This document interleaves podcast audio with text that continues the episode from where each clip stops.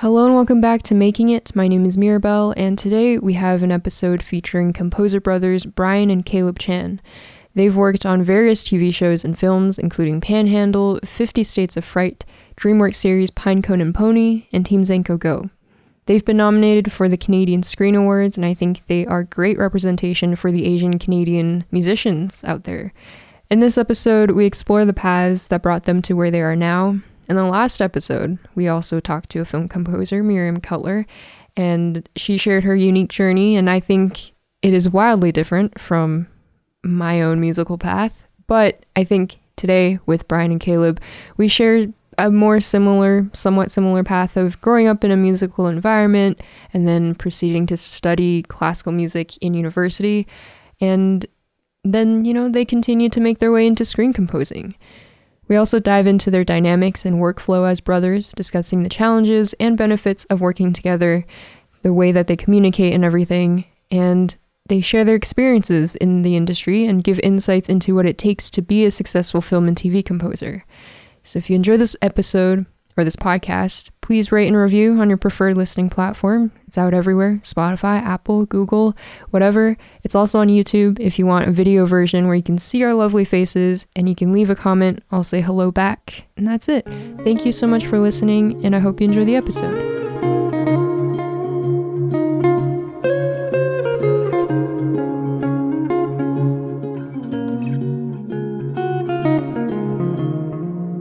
Welcome to the podcast. Welcome to Making It. Thanks for coming on, you guys. Thanks for having us. Thanks. Yeah. Yeah. Um, I kind of start off just by saying like where we met, and we met at VIFF, which actually Yay. like a lot of guests this season are going to be all the composers I met at VIFF. So, so we've all infiltrated your podcast.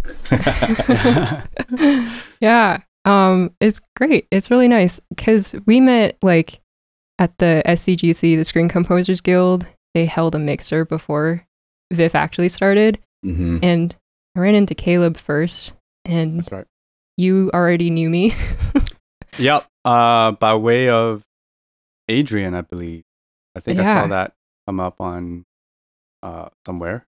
Uh, and you know, he's always got great things to say. So I tuned in, and there you were. And then, yeah, pretty shortly after you you were at VIFF. So that, Yeah. all, that all kind of worked out. it's really exciting, Yeah. and like it was really nice that you both of you introduced me around to everybody kind of at that mixer. It was really fun. And Of so, course. like, thank you. no worries. Yeah, you were standing at the at the doorway there. And Yeah, you were the was- first Yeah, yeah. person that I ran into. I think. Maybe that's like maybe that's the strat. That's the strategy. right. Like you just stand at the door so that you meet all the people coming through. Yeah, you're Yeah. like a greeter. Mm, yeah, I didn't even. That wasn't planned. hey, would you like to be on the Making It podcast? Yeah. Hey. most mixers I'll, I'll Yeah. be at I'll be at some corner of some sort. So you know, just gravitates like like a bass frequency, just gravitate towards corners. yeah, yeah, that was cool. it was fun. VIFF was Um, awesome. Yeah, you guys gave some really good talks at VIFF. You guys were part of the panelists and breakout sessions.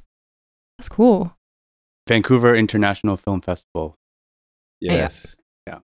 Yeah, it's a great it's a great festival. We were happy to be. I think it's it's our third year being somewhat involved.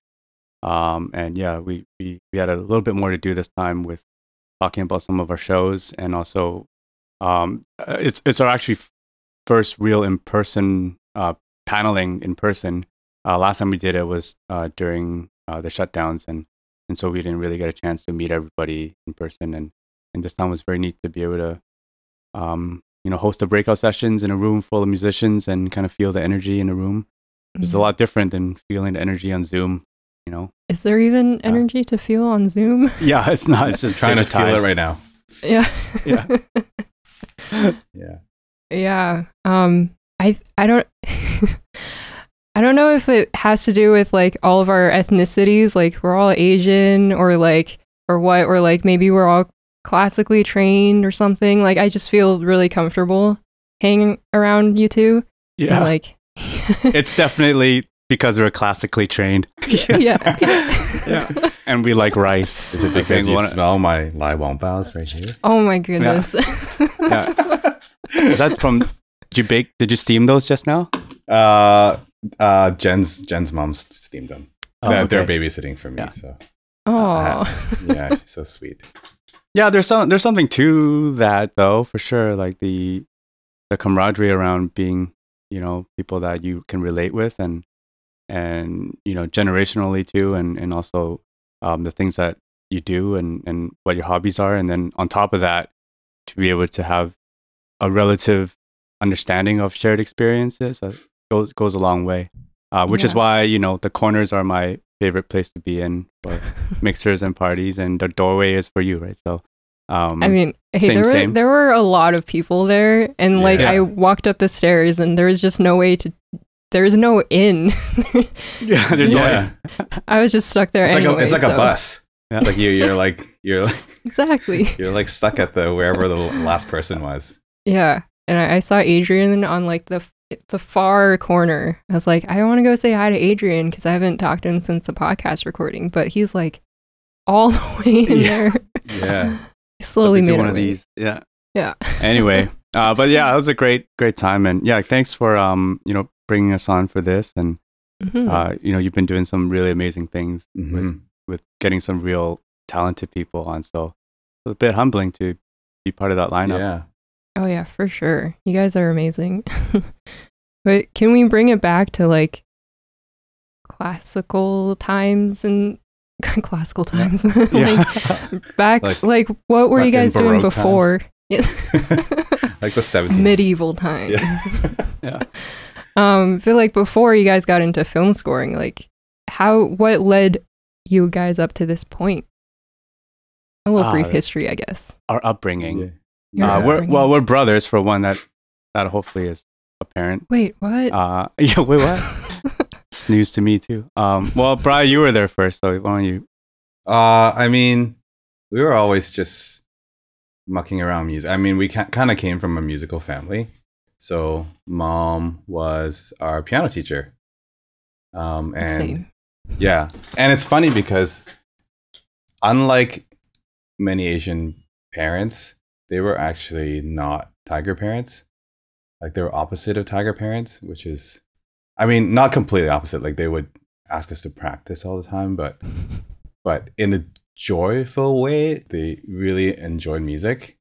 Um, so it helped us because there was just music around the house all the time. Mm. And then, and then yeah, so we started piano at age like three, what okay, three, four. Yes. I'm like, yeah. Maybe perhaps even earlier. Maybe two. Uh, well, I don't know. Whenever like fingers start moving Out of the for womb. children. yeah, Yep. yeah. Uh, you know, by the time I was born, you were definitely probably doing something. Um, Yeah. Music, musically, and and uh, yeah, they, th- but they had a, they had a very big appreciation for the Western classical tradition. Um, I think that's quite normal for that generation to see that as um something that's very worth pursuing. So, um, mom, yeah, mom taught us piano uh, in that in that stream, like reading music and, and playing the notes. Mm. Um, and then, uh, and then pretty soon, uh, we diversified into, you see cellos behind Brian there. Like he picked up the cello. He actually picked up the violin first and then, um, and then moved from there to the cello.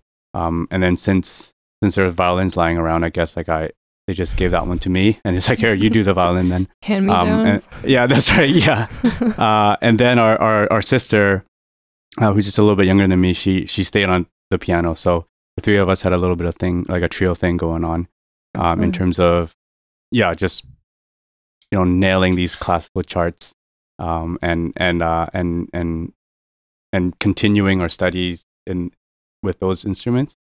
Um, that pushed all the way through like elementary school, high school, uh, Mhm. and into university where um where yeah brian you you were the first to kind of get to that point where it was like high higher level musical training and and background um so that yeah our classical days uh they they reached they reached you know into our adulthoods that's for sure Yeah, I mean, we were doing like at one point we were going to um, music school. We went to Vancouver Academy of Music. Shout out.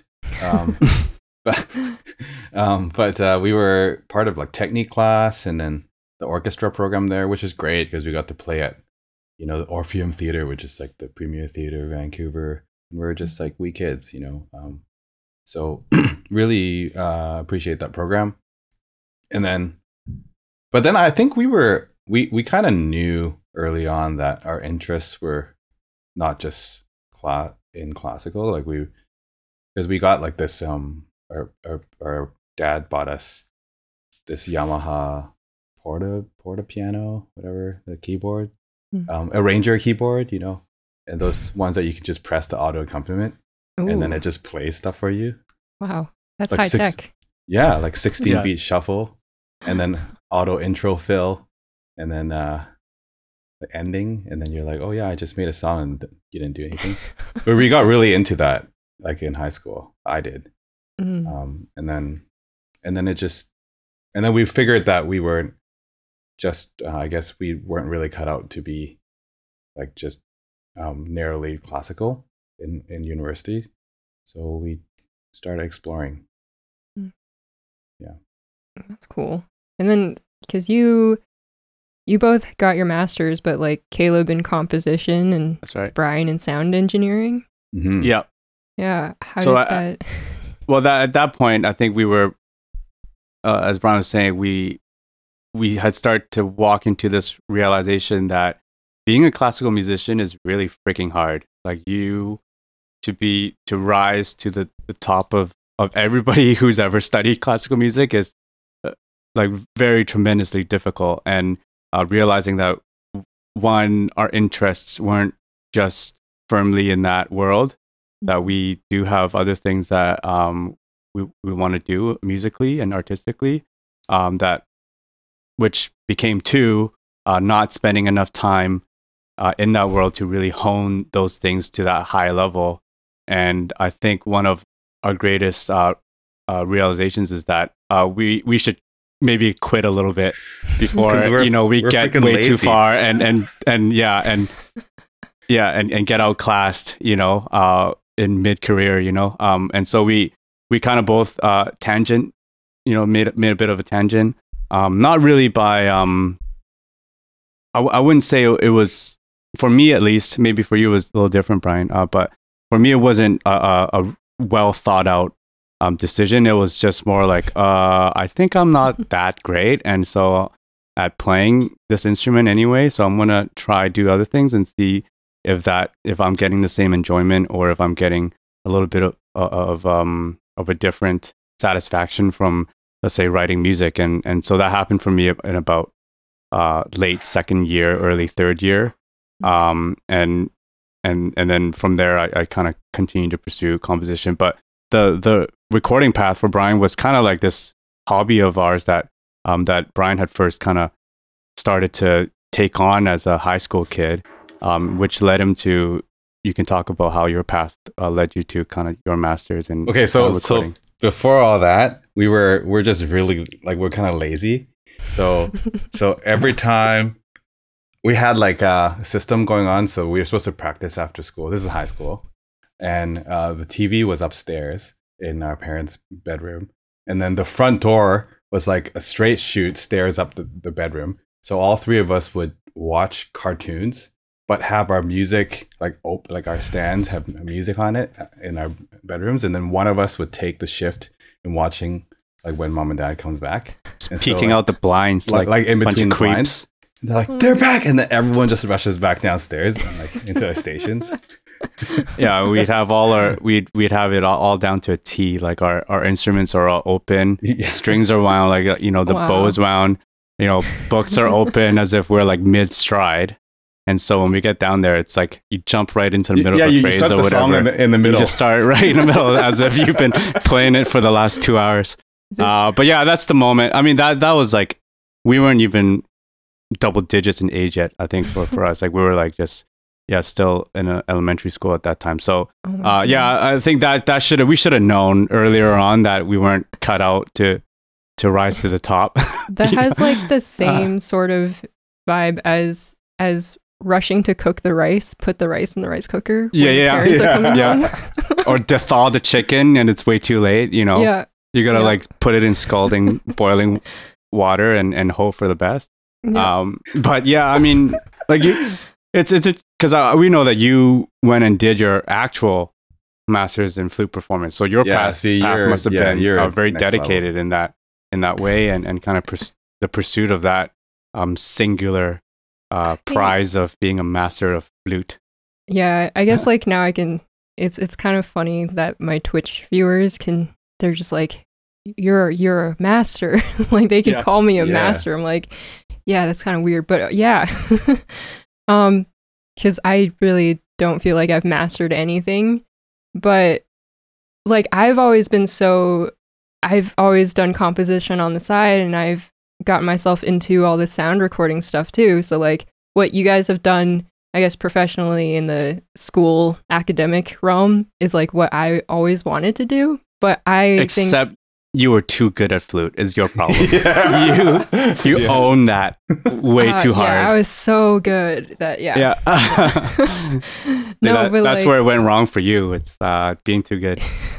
N- far from it. I just I think that it was just easier in a sense to just continue on in like what I've always known and it's Right. less scary, I guess. But then now that I'm out of school, I am putting a lot more time and energy into the Right. composition and the recording and everything.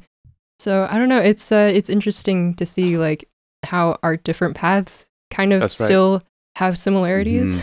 Yeah, I mean we're we're kind of just playing with the same pieces, but at different uh, iterations of it throughout our lives.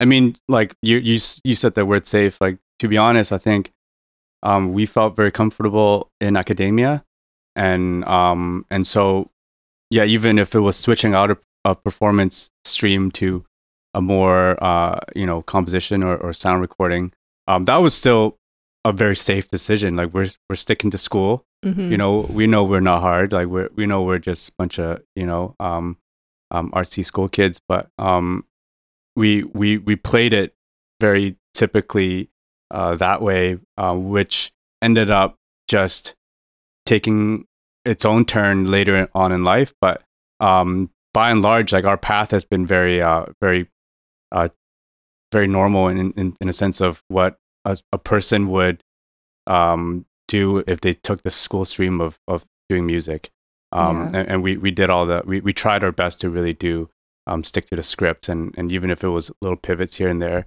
um you know the script was already laid out as as far as like taking us from um when we were kids to to when we graduated from from university or or you know our graduate programs Mhm. It was what? yeah. yeah. Oh, sorry. Go for it.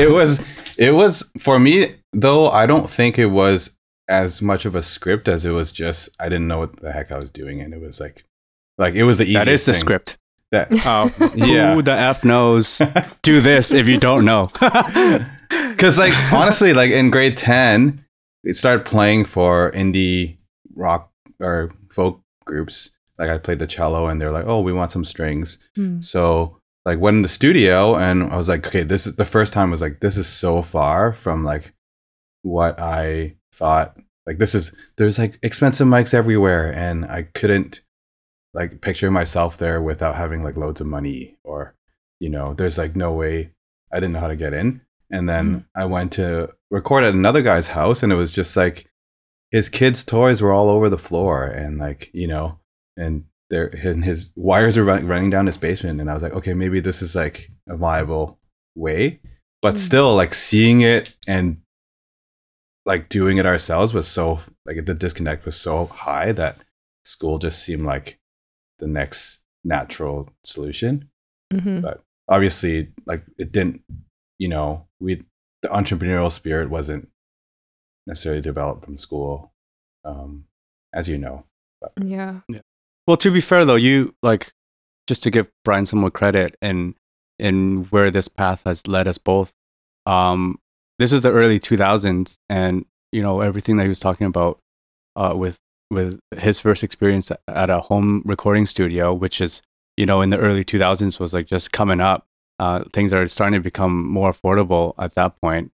Um, where people can really start start things at home, and that's kind of when Brian started to invest into that as a hobby, um, and and you know being able to build those pieces at our space, and our parents were very gracious to Mm-hmm. um, have like a space there for us to to just use. Um, it was it doubled as a laundry room, but it was a very big kind of a recreational space. We call it the Uh, family room. Yeah, the family room. Yeah, and then we just like took it. We just annexed it pretty much.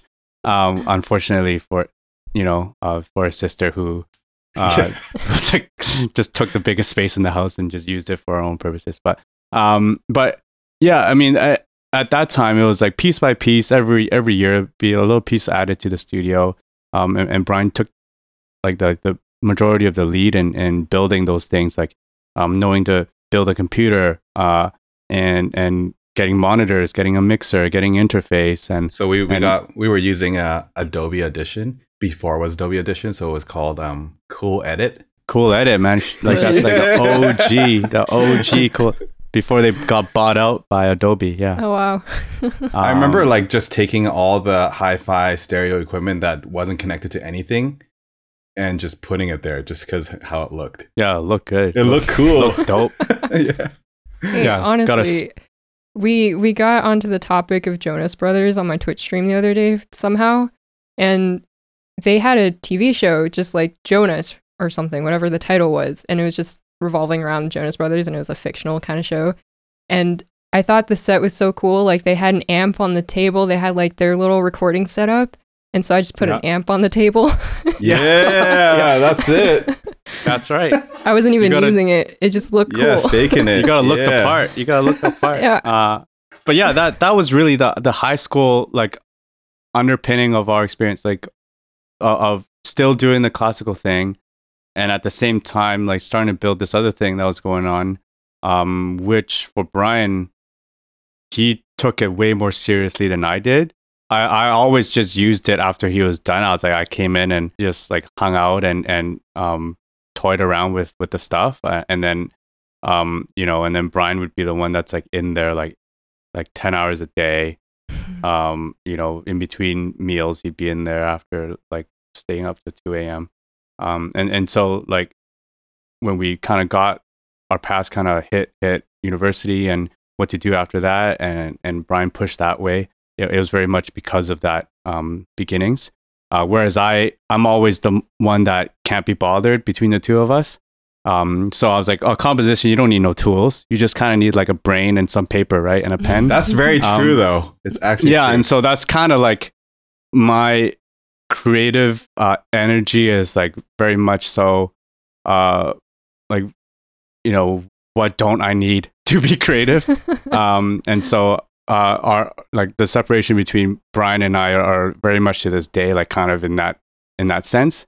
And composition for me is like I can still be creative uh, without using all that stuff. And and so I I started um, writing music and and uh, kind of investing in, in that stream of things.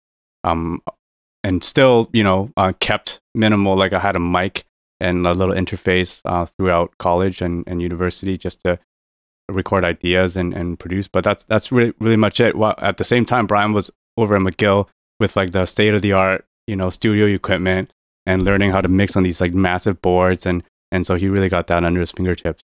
oh, Um, that's so with- fun. yeah, exactly. So coming out of your graduate programs, did you think you would get into film scoring or like what were some of the kind of career paths that presented itself? Yeah. Uh well that's so there's there's where like serendipity and and kind of training sometimes um coincide in in in uh in unexpected ways. Film scoring at that time I went to U of T, uh University of Toronto for Hey. composition. Yeah, shout out. Uh, you you Shout and I are to U of both alumni. Yeah. Shout out. Uh, but they didn't really have a developed film program.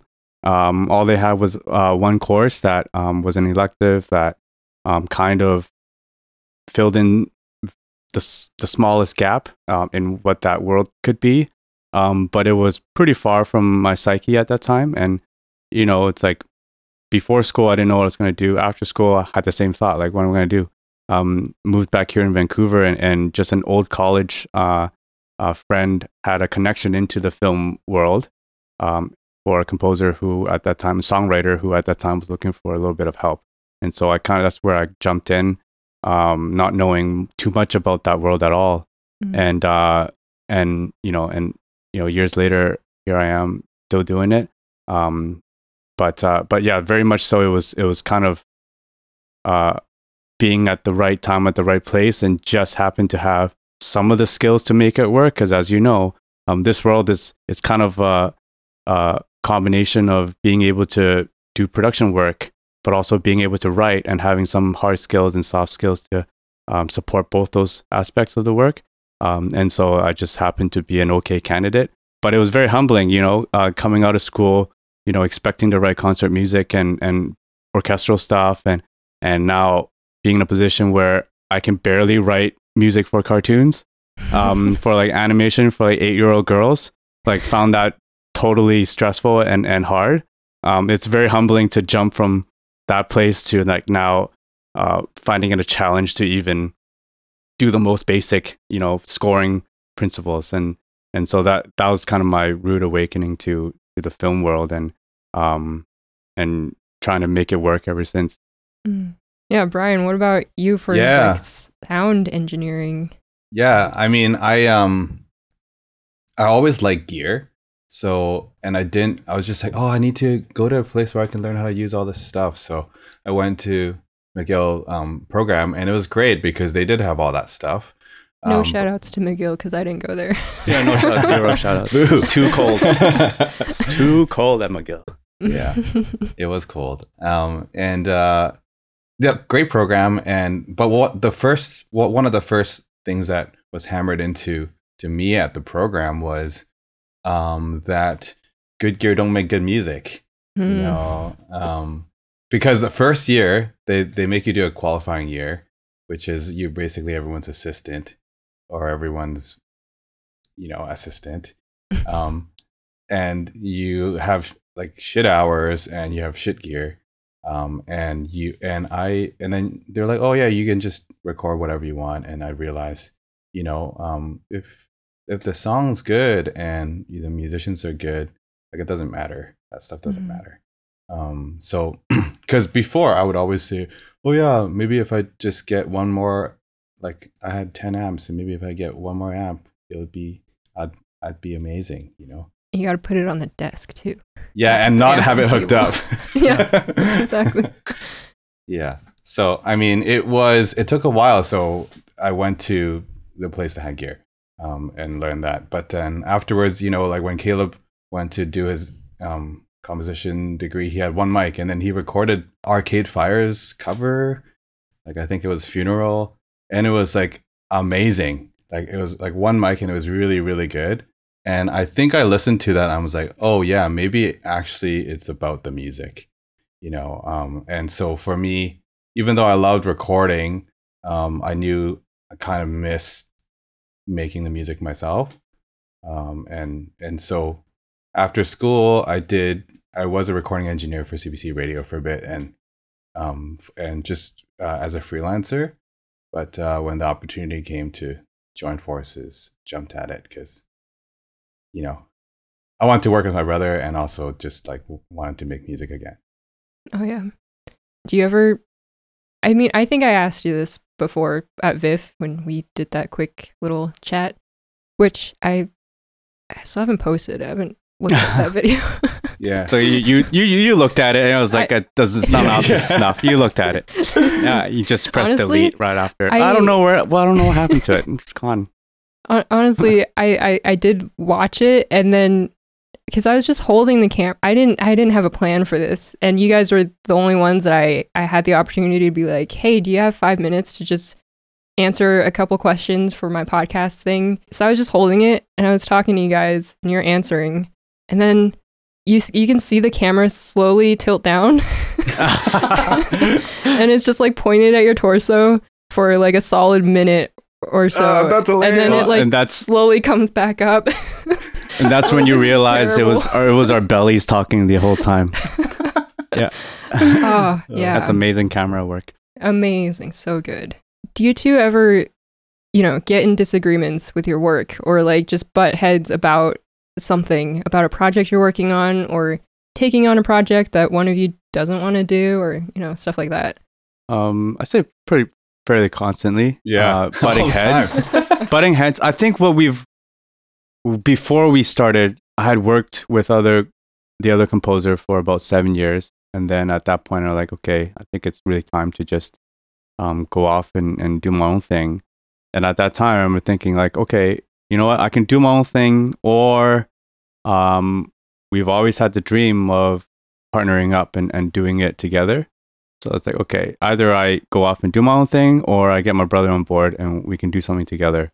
And at that time, he was like, you know, first call in Vancouver as a recording engineer. So that that would have meant um, he needed to kind of drop that side of his his thing to to uh, come work you know alongside me uh, writing music um, for who knows what at that point you know if we're gonna just um, uh, start from scratch at, at, that stage we were thinking like I, I remember thinking like well we're so alike this is gonna work like immediately. It's just gonna be you know the way that we've always done things and it's gonna it's and it's gonna be just so easy the partnership. And well mm-hmm. i think what we found out it's like oh there's a lot of things that are different now that we've grown up and you know our per- personalities are a little bit more pronounced in different ways. And and really um, those are the moments where uh, how we see things might differ. Uh, what we've got with us it's like we share very much the same values and and um, integrity about what music should be like um, but how we realize that has has been you know a little bit of a work in progress. Like we mentioned before, Brian's a guy that that likes to have everything at his fingertips to access and be accessible, whereas I tend to move away from that. Um, you know, I like to start from a blank template um, where there's nothing and just trying to see what happens. Uh, Brian likes to start with like a thousand things I'm in just. I'm just not as fast and, of a button masher. That's why.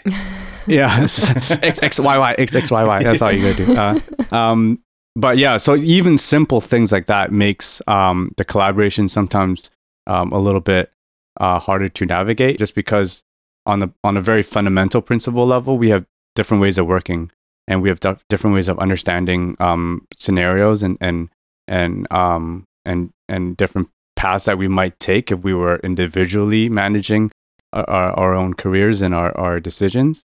Uh, I think what we've come to realize is how to put those two together and and make a consensus about something um, with each other in mind, which takes more time, but it's also more rewarding in that we understand that we're on the same page after the same things. So meanwhile, like we we might not agree on exactly how to get there.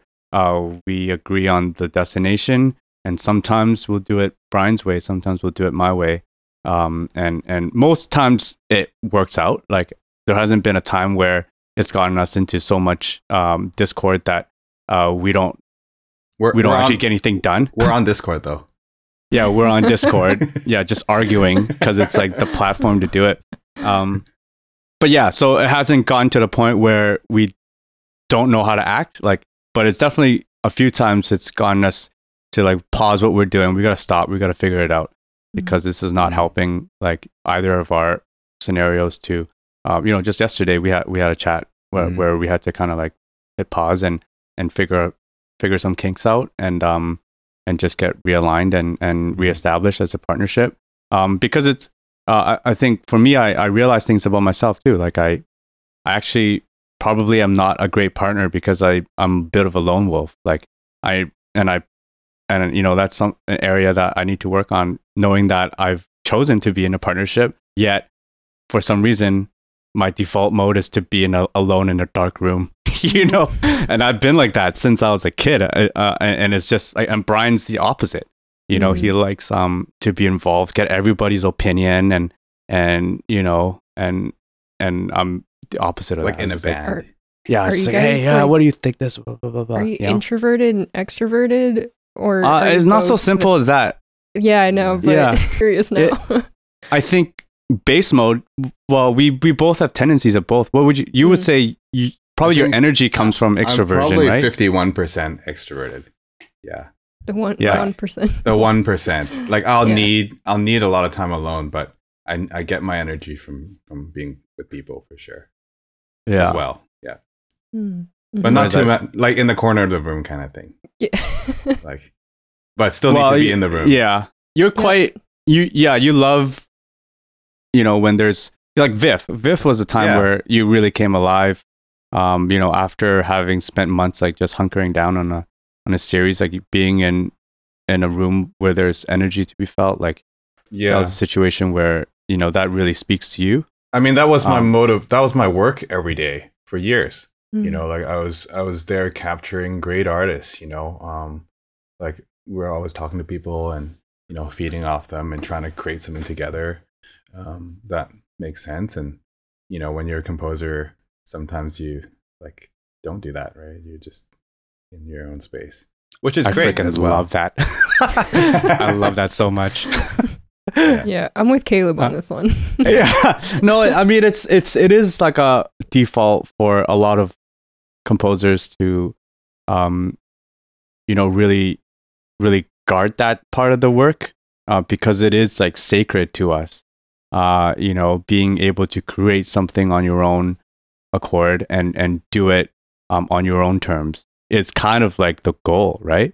And so when when you allow somebody else um um, into that process and and and who might have different ideas like there's some there's some giving out to do and and and reassessing those uh, priorities and and what I would hold dear for myself um and be able to share that. It's Mhm. it's it's another joy of its own but it sometimes you know conflicts with the base w- desire to just do everything yourself. And you know I think maybe you're the same way. Like I think my my base mode of functioning is like bedroom musician. Just like Mhm. stuff me in a bedroom, nothing else. Like I'll just make music if if that's my only only thing I know how to do. Like and and you know and letting go of that sometimes when you know there's more than one person in in, in the room now and and now furthermore you have to collaborate with people outside of that room you know and that's all part of the work that uh, i think personally it's it's been a learning process for me and it continues to be um, but it's got so many rewards that you know things come out of it that are way greater than just the one thing that you can do in your room so yeah, definitely worth it. yeah that's right that's right Yeah, Yeah. because like I know what I've done a couple of co-writing sessions now, but I mean like online with people. I Yeah. haven't really done that many in person, but still like, uh, you know, like I'd rather just do my own thing. yeah right um Yeah. yeah but like so i know kind of how and it's it's different with everybody that you you work with but so i kind of know like the co-writing process now for Mhm. songs but like what do you guys have like what's your typical workflow when you're co-composing you're working on a Mhm. score together I mean, I think there's a lot of give and take, I- uh, and we uh, we actually don't write together together most of the time because it doesn't really work that way. I, I guess we synchronize our sonic palettes, so at least we're speaking the same language, um, in the same using the same instruments, um, and then uh, and then we like maybe write a theme together, and then just go off on our own and and and maybe and initially listen to each other's cues, try to get to the same place. But we, Caleb takes a cue and I take a cue. That Yeah. there's definitely uh i think the starting a, a show and doing it now multiple times mul- multiple iterations over with different shows has kind of um taught us what our strengths are uh in, in a way um or and weaknesses as well Mhm. uh for me i will always call it quit before brian on on most things because uh brian's personality and his skill set is to take something and like go in the long haul like really go like the marathon with this. Like he'd be on mix 2013 and like you know and still finding something wrong with it because that's the training right? That's like um training on top of personality type. Um and and and so it's actually a I think weakness. Brian- no i mean it, yeah at some point it becomes a weakness and i think that's what we realize like but but for for a long time it sustains there as a strength and to be able to like um sonically um pick things apart um, until they they really make sense and and serve um, its musical purpose. So that's always been Brian's strength, even as uh, when we were kids. So he's always, um, you know, been more of like uh, a perfectionist that way, and really um, strive to have this thing be literally the best. Like I'm not talking about like the best that it can be. I'm talking about like objectively the best. Like that's like I think like his goal, right? End point is like But then everybody write- needs to yeah. agree this is the best before he calls it quit, right? Whereas for me, I'm like a fast twitch. Like when we ever every every time we play foosball when we were kids, like I just I just shoot the ball every single time, um, without even really um, uh, really like developing much of a play. Like, and I think um, for me, it's also uh, where my strength comes in is uh, having that fast reaction um, concept for something. So when a pitch comes in, I think it tends to be like it, ten- it tends to arrive in my head as a as as a concept idea for a score faster.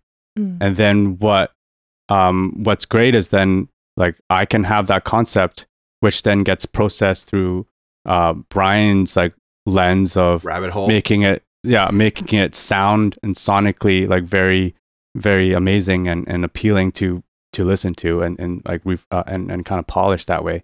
And so like it, it, it tends to be around that process i think for us when we start something.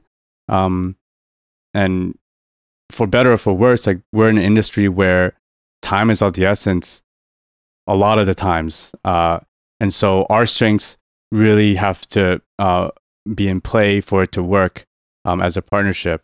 And so where I get a fast reaction to something, and where Brian um, can then can then really fle- flesh it out and and and make it really great. It's like the collaboration of those two things put together. Mhm. Um, so the weak point of that is like we know where things might break in our workflow. Like if we're into, you know, yesterday, this is kind of the Yesterday, conversation that we have. had. It was like literally yes, yesterday. It's like if Brian can't let go of a mix, I think it's my responsibility to step in and be like, I think mix 93 was it. Like it might have even been mix five, Five. but yeah. you know, It most likely think- is mix five. uh, but I think like that's and, and and then he has to step in and and you know do the same for me when when my weak points are engaged, right? So I think that's a collaborative process that that we're partaking in, and and learning how to communicate that has not been easy because it does get frustrating, you know, when when when we both have things that we we're not willing to let go of, or it takes us harder um, to to kind of let go of. It, it starts to get uh, into a territory where we're like, okay, this really matters, but how do I communicate that it really matters without devaluing what the other brings to the team, and um, but also highlighting um, that together we're better in this way. But at some point, we gotta let things go too. So um, that's frequently I, I I think are the conversations that that we share. Hmm. That yeah. That sounds kind of nice. I know that like that's a struggle, but it sounds like like I could probably use somebody to tell me this is good enough. Like just stop Yeah. remixing it and stop and just stop, let Yeah, it go. yeah. It's good enough, you know? But I can Well- also see how that could get really frustrating and really difficult to to be able to just say that and Yeah. I mean, it's like it's trust, right? If if we if we don't trust each other, none of this will work. And the same token that we tell each other it's good enough, uh, we shred things to bits, you know, um, before we can get to that point. And and trusting that when we do shred things, it's not because I hate you. Maybe I don't know, but you don't know that. You're trusting me that I'm not saying that.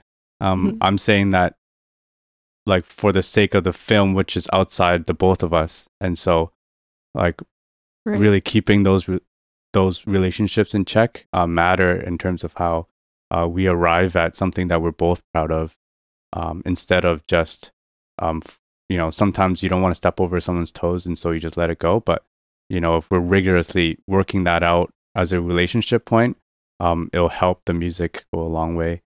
Um, Mhm. But yeah, we're not even talking about music. We're just talking about like how to be brothers, really.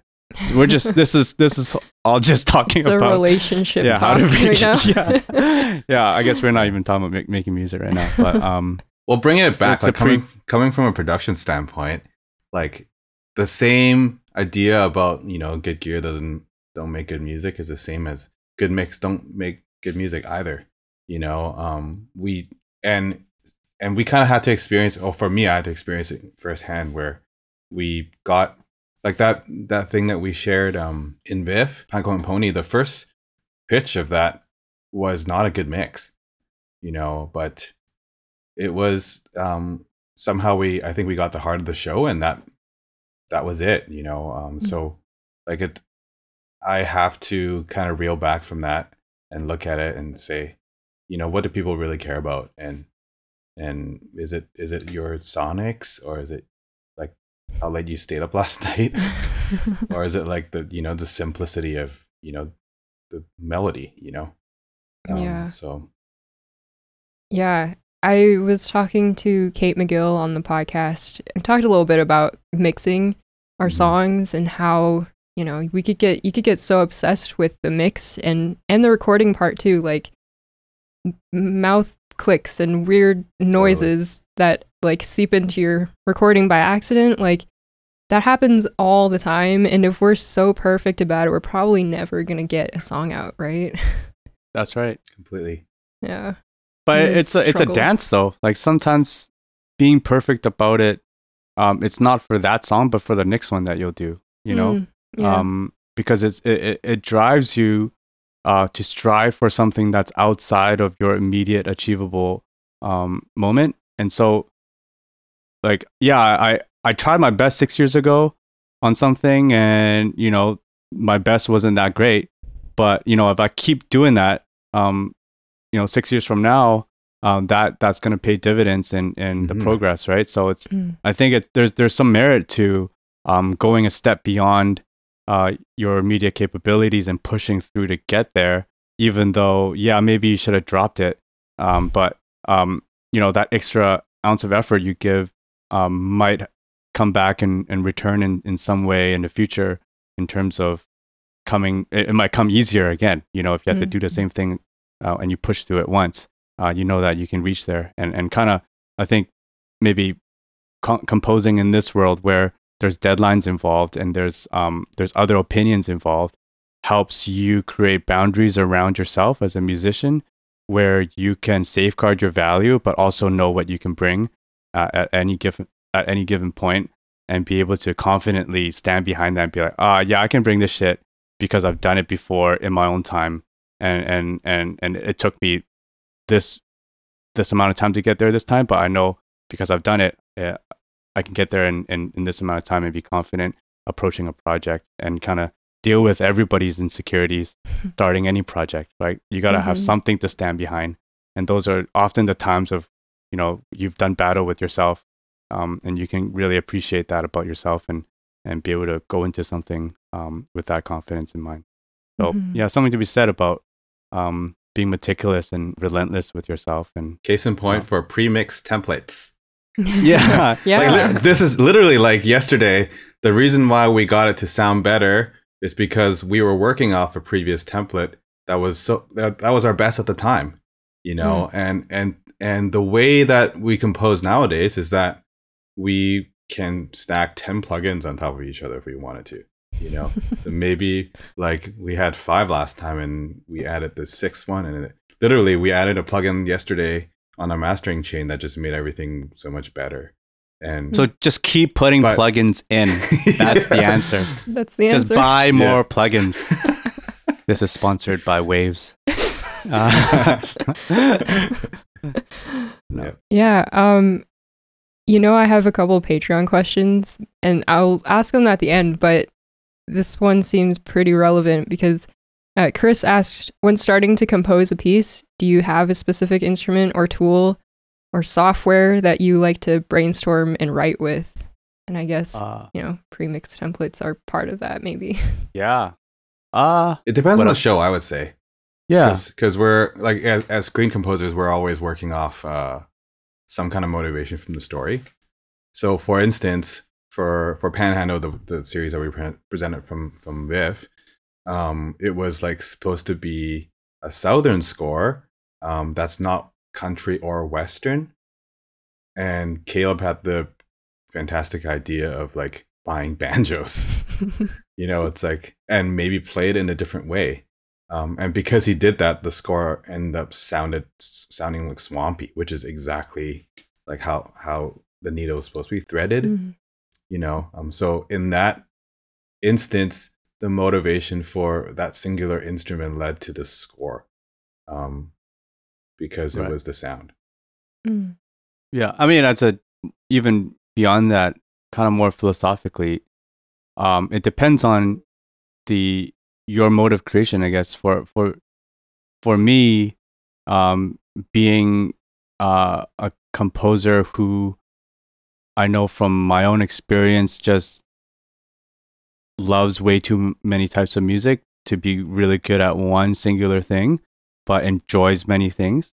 I think that's my pool of inspiration from that point. Um, and so the tool really is like your experience of of how you approach music to begin with. Some people really write with piano, and and that opens up their world for everything. Uh, just the one instrument on a piano. But for me, it's it's more of the imagination. And I'm I come from uh, a generation where technology was always available. Um, even when I was writing with pen and paper, there was always technology around to make things happen. And so that becomes like the greatest tool is to to have that accessibility of uh, knowing that at any point in time, if I needed something, uh, it's it's maybe already kind of there, and mm-hmm. so the it, it frees. In some ways, it hinders the mind from being pushing beyond those bounds, but also it frees you up to be able to imagine anything that you might like. So um, many times it's like, okay, my experience tells me that um, this show uh, might need a particular instrument, or uh, I could go against that and, and try something different. But very much it's like the gut instinct for me. It's like, that's, I got to honor that, like, first reactionary instinct. Um, and whatever tool it might be at that point, whether it's um, whether it's retreating to a piano, a very classic uh, style of composing where you jot down some notes on, on a pad and, and write down melodies, or if it's just opening a, a blank DAW template, I think you have to honor that like for me, I have to honor that gut instinct um, and to say which way is this going? Is it voice memo time on on you know driving down a highway? Like um, just click on Siri, record this, um, or is it like I got to be at a DAW so I have uh, multiple tools available to me, or is it just um, you know imagining it um, free from any of those bounds? And, and philosophically, I think that realizing that I need to kind of get to that point A first uh, and push against it maybe later on, um, I think changed a lot of things for me because I used to second guess a lot. I used to second guess everything that I did because there's always a expectation and then there's always like push against the expectation. How do I know which one's which? Mm-hmm. Like, you mm-hmm. know, sometimes it's like, am I pushing against the expectation because that's what I'm expected to do? Which one's the expectation, you know? Um, so I think it's like got too confusing for me. Um, so my tool was like my base compositional tool was to ignore that for now and just do what I think I can do, and then assess it maybe the day later when there's a bit more clarity when you when you've slept on it, or or you wake up with just like an epiphany of some sort. Mm. Um, that's a tricky one though. I don't know. No right answers, I guess. Yeah. You do are, you is kind of the thing. Are these expectations like from directors and from these pitches that you guys are getting, or are these yeah, expectations I'm, like from your composition teachers kind of thing? Right. I mean, there's yeah, there's all sorts, right? Like there's so many external factors, and specifically in film composing. Whereas if you're writing concert music, your expectation might just be you and the player that commissioned you or the orchestra. Um, having that having that um, uh, having that dialogue um, earlier on, but with with film music, you don't know who might be chiming in from a network to a producer to a mm-hmm. director sometimes even um, you know an actor might even have something to say about something and you just don't know. Um, and so it's like filtering out those layers and and kind of understanding uh, you know on the business side of things you got to figure that out. Yeah I, I think that's that's uh, a no-brainer to learn how to figure that out. But from music side of things you kind of have to ignore that um, and and you're on a show for a reason or you're um, you're inspired for a reason, and those reasons are legitimate on their own accord, I think it's worth your time to give it a shot, uh, whatever those things are. And then later on, you can kind of learn from experience what those expe- expectations might have been and how they communicate that. You know, a lot of times you'll get a pitch and they'll say like, "Hey, um, we kind of like these references, but can we make them fresh? like, like freshen it up, like for for a modern usage." And and it's like, how what does that mean? Like, what yeah. is fresh? You know, like Stranger Things is fresh, but it's like '80s music. Mm. What what does fresh even mean? Like, you know, it, and and and they'll like there's always those kind of buzzwords that um that I think experience will help um, a layer of of uh, interpreting that. Um, uh, but uh, I think, you only. Sorry, you keep going. I have. Oh, so yeah, you only get the experience if you if you give it a shot and and and kind of uh, and honor the instinct to begin with, right? Mm. Go well, ahead, Bryce. Well, going back to Chris's question about whether we write on instrument or is is there some kind of you know way? I think for for me at least, it's, it's genre based. You know, if uh, if a particular genre calls for a more produced track, then you know the DAW goes. You know, um, but for melodic stuff, um, piano or voice or voice memo, um, because I don't know, the melody is just somehow, um, unless the melody is supposed to be for a really particular instrument, um, it's just easier to sing.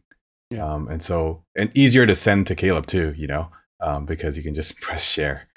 Uh, and so, I mean, like we got like thousands of voice memos that just say like whatever address that we are currently in. Yeah. the middle of nowhere. Yeah. Boy, number 13. Yeah, that's the one.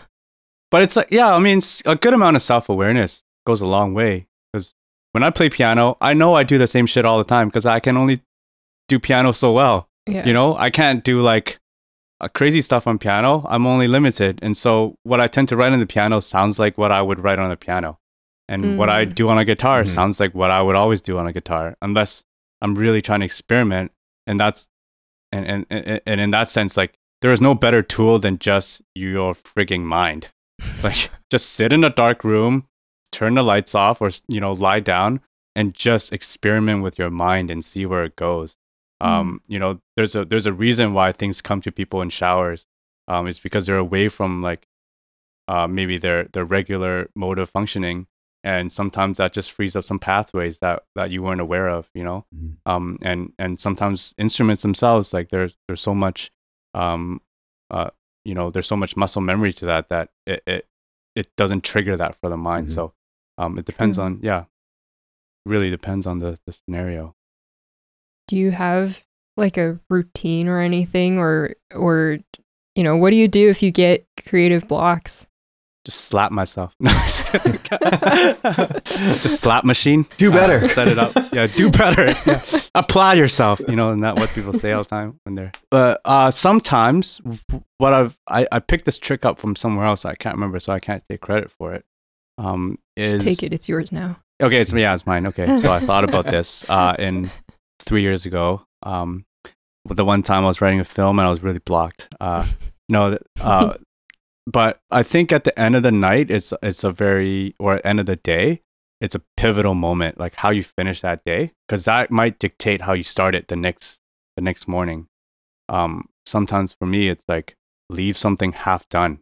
Uh, I don't have to finish it. Like you know, I like I think maybe a lot of us have the urge to like you got to end it off and just like you got to you know, you got to tie it up with a bow or like make a basket before you leave the court scenario. But sometimes it's like leaving it open so that the next day I come back knowing what I need to do, um, leaving it open with a purpose. Um, that has kind of cleared up um, a path to to knowing how to progress into the next moment of, of writing because it's already kind of prescribed from from where I uh, where I left it. Um, mm-hmm. and, and yeah, so there are some scenarios where you know you're in a role and you have to just finish it, but it's also a, a nice little restraint to to be able to just leave enough so you start the day off with some momentum, um, and and knowing that the next day the first thing you're gonna do is finish something, and that always feels good. Um, you know, it, it's sometimes scary to start the day like I don't know how to start the next thing because I already finished something else last night and now I'm moving into a new day with with no inspiration. Like, what am I gonna do, right? mm. and to get those get that rhythm going is pretty important when you're day in day out you need to write something and um, your your career kind of depends on being able to deliver yeah. um, so that yeah that's that's a nice little tool that I somehow I don't know where I learned it from, but for this podcast, I made it up. wow, so enlightening, so much wisdom. I I like that sarcasm. Uh, but I, I don't know. Like, what do you do, Brian? Like, I don't know. I we, think for, I guess for the animation stuff, um, we have an editing library, um, which has like metadata that we from our previous cues that we've written. Um, sometimes you can be inspired by by that. Like I, I've numerous times it's like, okay, I don't want to write another angry cue in the same way well how can i how can i change this up you know? And then you just type in angry in the search. Yeah. And then, and you listen. Yeah. angry in tuba. Yeah. And you throw a bunch of plugins on it. Yeah exactly. Yeah. but uh, having a reference point really helps i think for me. That's a great trick. Mm. and yeah. also I, th- I think it's something to be said about uh writing music just on your own time apart from from things like it doesn't matter matter if it's a dead end um in terms of like half finished something. Uh, but like just just having a moment apart from the things that you need to do just to write something is like invaluable because i can't say how many pitches that we've put in. So many. So many yeah so many pitches that we've put in that um some of them make it some of them don't but so many of them i've like taken music from 2015. You know, like the last three pitches we did, I'm sure I brought in cues or like yep. pieces that I've I've I've you know done in like you know five, six, seven years ago that were just nothing cues. They they but meant nothing fresh. at that time, but they're fresh. Yeah, and you freshen them out, and then that's how they make into the pitch. But yeah, most of, a lot of them are just sketches, like half done, um, not fleshed out. But there's a nice little kernel of idea, and and for some reason, like I, I recall that when I look at the pitch and I say, oh, I remember that thing I did, you know, um, when, you know, when, when I was at Emma Day and I just had like one little idea. And lo and behold, those, that was what maybe that, that pitch needed to kind of um, have some legs and, and finishing it at that point. So like having a backlog of just ideas, it's, it's amazing. Um, and not all of them will be used. I'm sure so many of them are just still going to be for nothing and just down a drain. But the ones that have made it, like they've they've done amazing things for um for just um being able to showcase something that you've forgotten that you had in your in your arsenal or your back pocket. Uh, and and you know it's always feel good, feels good to bring something out. It's like finding change in your pocket. You know, it's oh, like yes. oh yeah, five bucks, or like you know your sofa. There's like there's some like coins like you know hanging out there, and um that's that that's the same kind of feeling, and that already uh neurologically like just jumpstarts so many things um, to to write the next one based of that. So uh, yeah, I'm a big proponent of just keeping things going yeah. apart from you know the projects themselves. Those are really great answers yeah. for for how to get out of a creative block. Yeah, but uh, yeah, just slap yourself. That sometimes. Yeah, that one. Yeah, yeah. that one's the best one. Gently, with with self self love, you can do it. Yeah.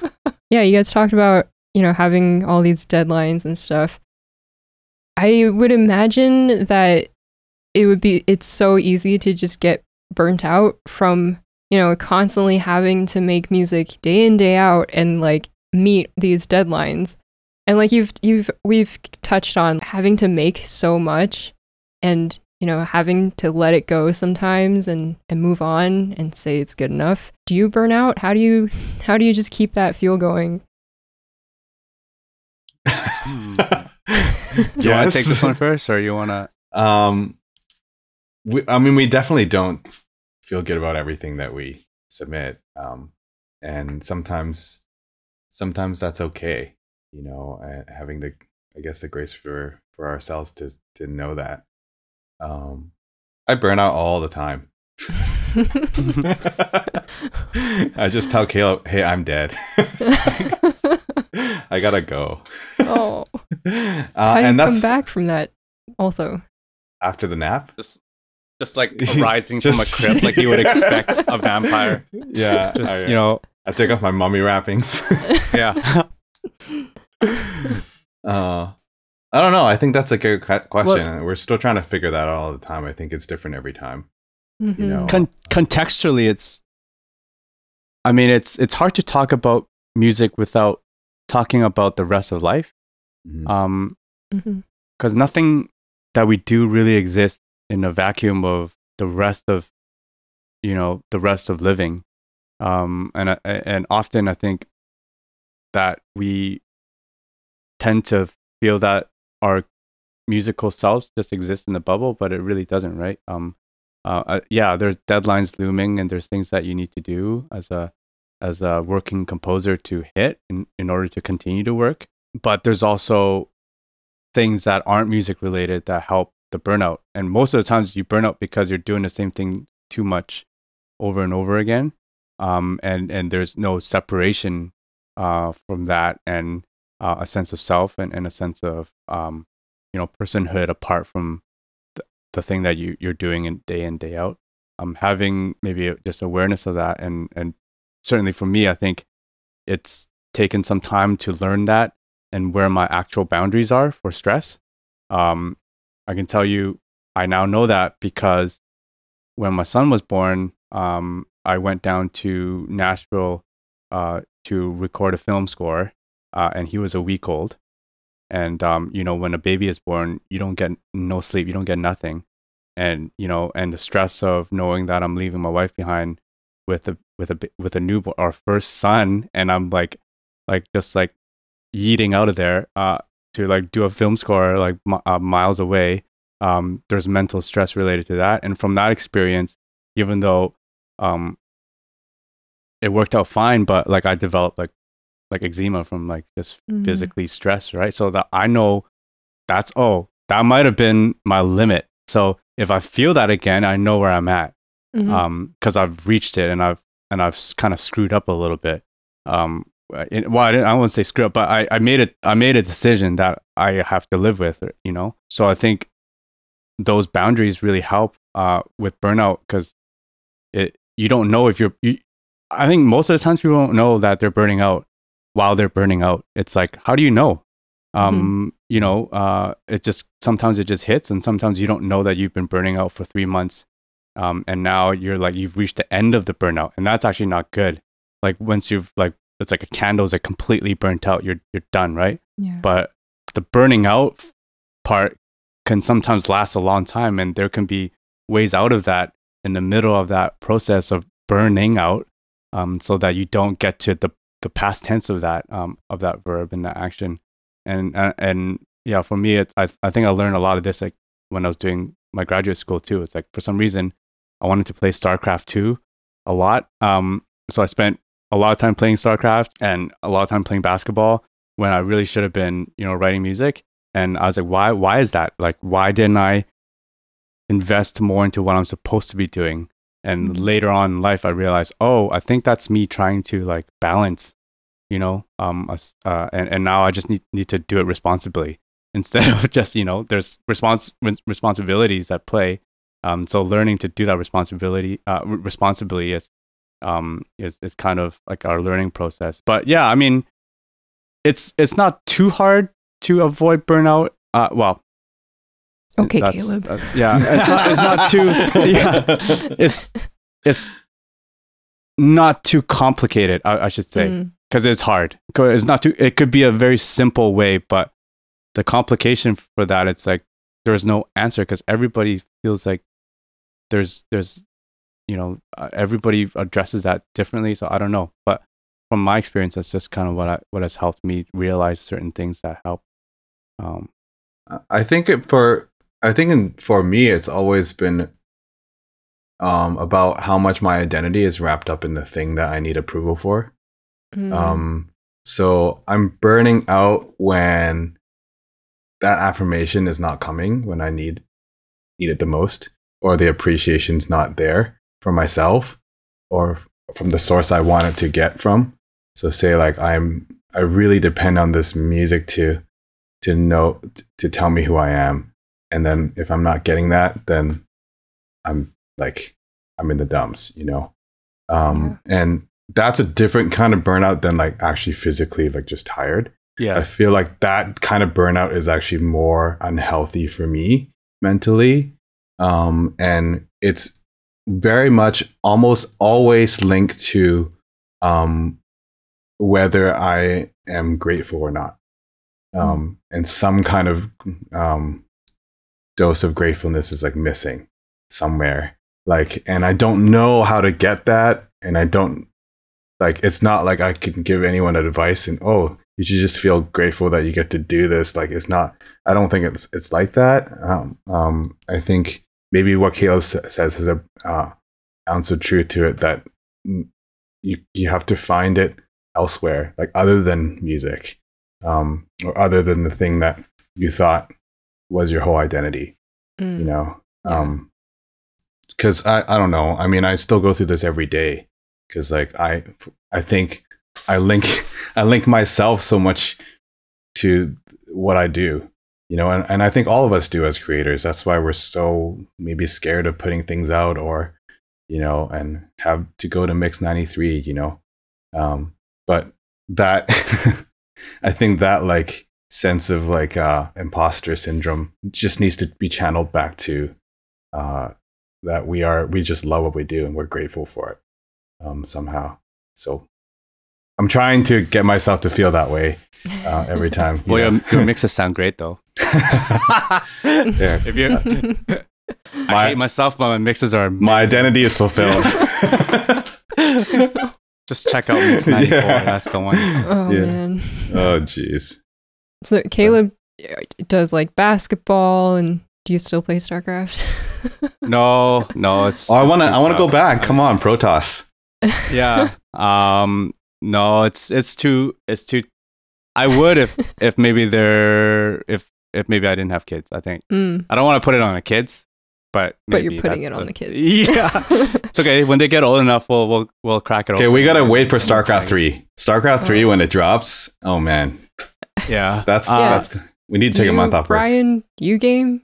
I know. I I mean, I played StarCraft before, but you know, I kind mm-hmm. of I don't game, but I maybe I should. Well, you know, shout out Aaron Sang. Um, you know, you know him from from yeah. your UFT days. Uh, him and I used to, you know, play a bit of StarCraft at 2 a.m. you know, we are out in Toronto. Uh, made no sense. Um, but you know, it, it is what it is. I think sometimes uh, there's there's like this natural, um, you know, rebellion of the mind to do something else, and I know Start- taming that is is really tough, uh, mm-hmm. completely. Um, Sorry, I'm but, just thinking know. about StarCraft and like I like I like the fact For that hire. Yeah, I like the fact that you can play maps with unlimited resources because you just feel like you can just mine everything. It's like a one single crystal, but like you just keep mining it and it keeps giving you like energy. yeah, where is that metaphoric crystal yeah. when we need it? Just need to mine that in our yes. lives, in real life. Oh, uh, my experience with StarCraft is just watching my brother play, so I don't oh. really know too much about it. No, I, I, I know. hey, that was where I was. That was how I started, though. yeah, I literally would pull up a chair and we just watch Brian play StarCraft until he's done, and then I, you know, I hop on and and and do and Same do a little the, like the whole sound recording stuff. Yeah, yeah, it's uh, yeah. My whole life has been like kind of like the the first you know, a few many years of that has been kind of doing that and and and learning from that. But you probably like if if I dropped you in a StarCraft match, you could probably find your way around pretty quick just from just the recall of you know all those memories of mm. looking over the shoulder, yeah. watching the mouse clicks. All the gamer stuff, like I got Reaper going on, the yep. gamer personality yeah. apparently. do you do you game? No, not really. like, You've got the vibe I've, of a gamer. I've played well, I can't. I really can't do FPS anymore. But like, I used to. I grew up with my brother and my cousins, and they're all dudes. So like, we played Call of Duty a lot, and oh, like, oh yeah, we do a lot of that stuff. And Mario Kart, Smash Brothers, all oh, that yeah. classic. You know. Do you have a but, character? Oh, you know where it is. I would play Ike a lot. Oh yeah. Who oh, like? Huh. Isn't that never play Ike? Right? Yeah. I don't know. Well, that's huh. that's the newer Smash Bros. That's, I mean, yeah, the, the original one. yeah. original one. I just I don't know. I was the I was the baby who just was like, I'll pick whatever every a different character every time. No, I'm- I yeah, I know what you, you're. You're random. You're hardcore like that. You're so random Because you're so just good at everyone. Also, Yeah. I'm just terrible all the time. oh, I don't know how to play this game. Random, and, you know, and school everybody no, off but whatever really. character. Yeah. My my brother's character is Pikachu. Oh yeah, interesting. Hmm, interesting. That's a weird one to Do you guys be have really good at. Do you guys have your characters? Uh, Go-tos? I did a lot of Kirby. Mm-hmm. mm-hmm. Um, I wasn't a, I wasn't any good, but like Kirby, Samus. I like I like Luigi actually because you can do the ma and then like it can, the uppercut ma. Yeah, I don't know. Yeah, I enjoyed a, a yeah a lot of them. Anyway, Smash Bros is a good game. Mm. Yeah. Game yeah. Yeah. ten out of ten. Um, I guess we'll like kind of wrap up. Have a couple more questions. Yeah, yeah. Um, but yeah, you guys have done a lot of film scores and TV shows, and a lot of there's a lot of variety in the stuff that you guys work on. And I had this question. Fong also had this question. Um, what is your favorite project? Like, what Mm. kind of project is your favorite to work on? Since it's so diverse. Should we say the Like, canned as- answer? The next in, one. in the yeah. So so of, of the things that we've done. yeah, I mean, you could been- also okay. Oh. say the future ones, unless there's an NDA that you can't tell us about. But you know, yeah. Mm. because like Uh, yeah. Panhandle, My Little Pony, they're so different. They're pretty different. Yeah, they're pretty different. Um, do you have one, Bry, that you Um. can you can say favorites? Like pick the Oh, pick the favorite that's so hard. What Do you am have I a do? worst one? Like your least favorite? Is that an easier? Oh, yeah. easier? I can we won't say because I don't get fired, but Yeah. or we don't we want to maintain those uh relationships? relationships, yeah. um there's definitely been less uh appealing ones. There's two two method or two streams. One is like gets musically bad, and then second is because the work relationship's bad. Mm. Mhm. So, musically bad, uh, like you think it's musically bad? Yeah, or there's like not enough ti time to make it musically good. Like, yeah, yeah, because like yeah, we like- always blame it on other things. yeah, we always blame it's think you know. it's actually it's not just our fault. It's not our fault. It's terrible. It's, you didn't give us enough time. yeah. So now we have to make it terrible. Uh-huh. That's your fault. It's on you. yes. Um, sorry, we just we just made that question and turned it totally negative for no reason. Um, Yeah. but yeah, I think there are a few that stand out um, for different reasons. Um, Panhandle was great because both uh, is a, a series that we we did with Sony TV and um and and Spectrum, and this is the Banjo project where we got pretty swampy with things. Uh, that one was great because one, it, the working relationship was amazing in that they really hired us for what we proposed, what we what we chose, what we wanted to do on the on the on the series. They're like, yeah, just do that, and sure enough, it's like like sometimes they want you to do that, but they mean something else. But but the showrunners like uh, Carla was so like she's experienced and, and she's done like she's Shout out. she's done a few more of these like like she's and she wanted that and so true enough like she um we just did what she asked that we proposed in the be- very beginning and from that standpoint creatively it really meshed well um and and also it was just kind of like fun music um that a lot of times didn't take itself too seriously and other times it it really went to darker and more emotional places and you know it's a, a dramedy series so um, there's a fair bit of drama and also a fair bit of levity to it. And being able to do both those in one show is it's it's pretty pretty neat Mhm. to explore those um, areas. It makes Um, a it I- makes a huge difference with a trusting showrunner, like a Mhm. massive difference. So, like every time we get some um, a showrunner like that, we're always so grateful. Mm-hmm. Yeah, like Like it there's just a makes- singular vision. Too. Yeah, like it's that's, just- that's a really yeah, not not only like clear, but the clear in her head, but it it clear in communicating it. I think that's hard because um, even for us to communicate in a story language is is hard, and I think coming to the right vocabulary in English about something that's like not in English at all, it's like really hard. mm-hmm. You know? Yeah, and with animation, I, I think it, we have to really separate it when we ask what our favorite is because they're so different. Mhm. Like you said, there's live action stuff and animation stuff that um just worlds apart. Um, some of my favorites were uh we just did we just finished or well, not just been a while, but it's just being released now. Um, a series called Pinecone and Pony, which we did for DreamWorks and Apple TV. Um, that one was great because of the story and the narrative. Um, so we can't even take credit for why it was great. Um, and and it just offered uh, for an animated series for children for kids.